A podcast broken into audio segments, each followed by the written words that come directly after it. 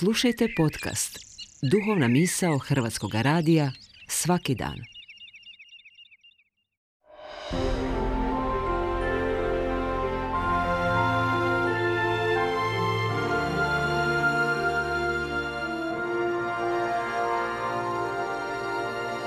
Duhovna misao.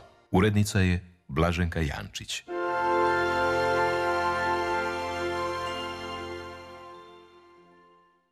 Prije nego otiđemo na neko putovanje, dobro nam se pripremiti.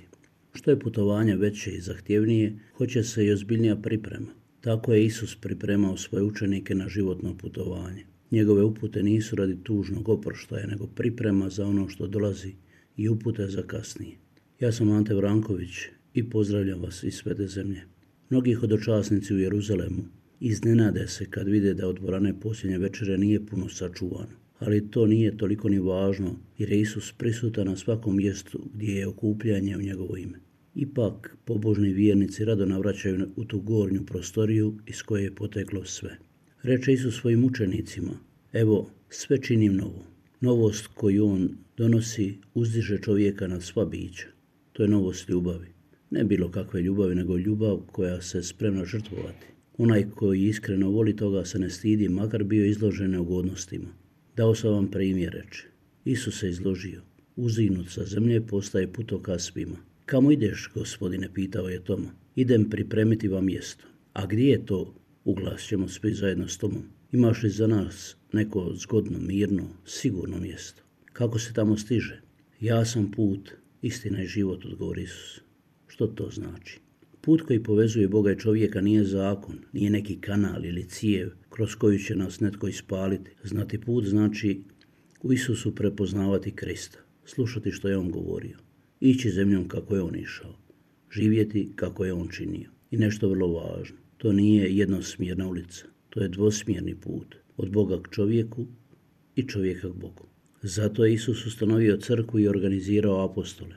Zato postoje župe i biskupije, zato postoje karitas i samostani i ljudi u njima, da budu putokazi. Konačno, Isus je htio dati učenicima udio u svojoj službi. Kad su pokušali raspustiti ljude, kaže, podajte im vijesti. Reći će Papa Franjo, nekada bismo se predali i odustali, ali gospodin nas tjera da hodamo tim putem, da dajemo što imamo.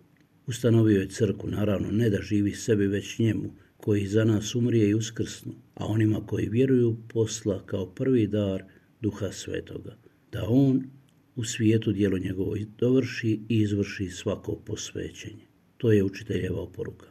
Tako čine misionari, tako su činili sveci, tako je činio sveti Dujan kojega posebno danas slavi Splitsko-Makarska nadbiskupija. Onaj koji voli spreman neće daleko, žrtvovati sve. Tako nastaju mučenici. To su oni koji gube da bi dobili puno više. Roditelj za djecu, prijatelj za prijatelja. Odakle radost, zanos i sloboda prvih navjestitelja, Odakle snaga Pavlu, Barnabi, apostolima, Svetom Dujmu i drugima? Zar ne iz riječi današnjeg evanđelja? Neka se ne uznemiruje srce vaše. Idite po svem svijetu, idite svima. Ja sam s vama u sve dane. Gospodinove riječi važna su poruka i najveća utjeha za kršćane na putu života. Gledaj naprijed, gledaj cestu. U svakom koraku gledaj put k uskrsnuću.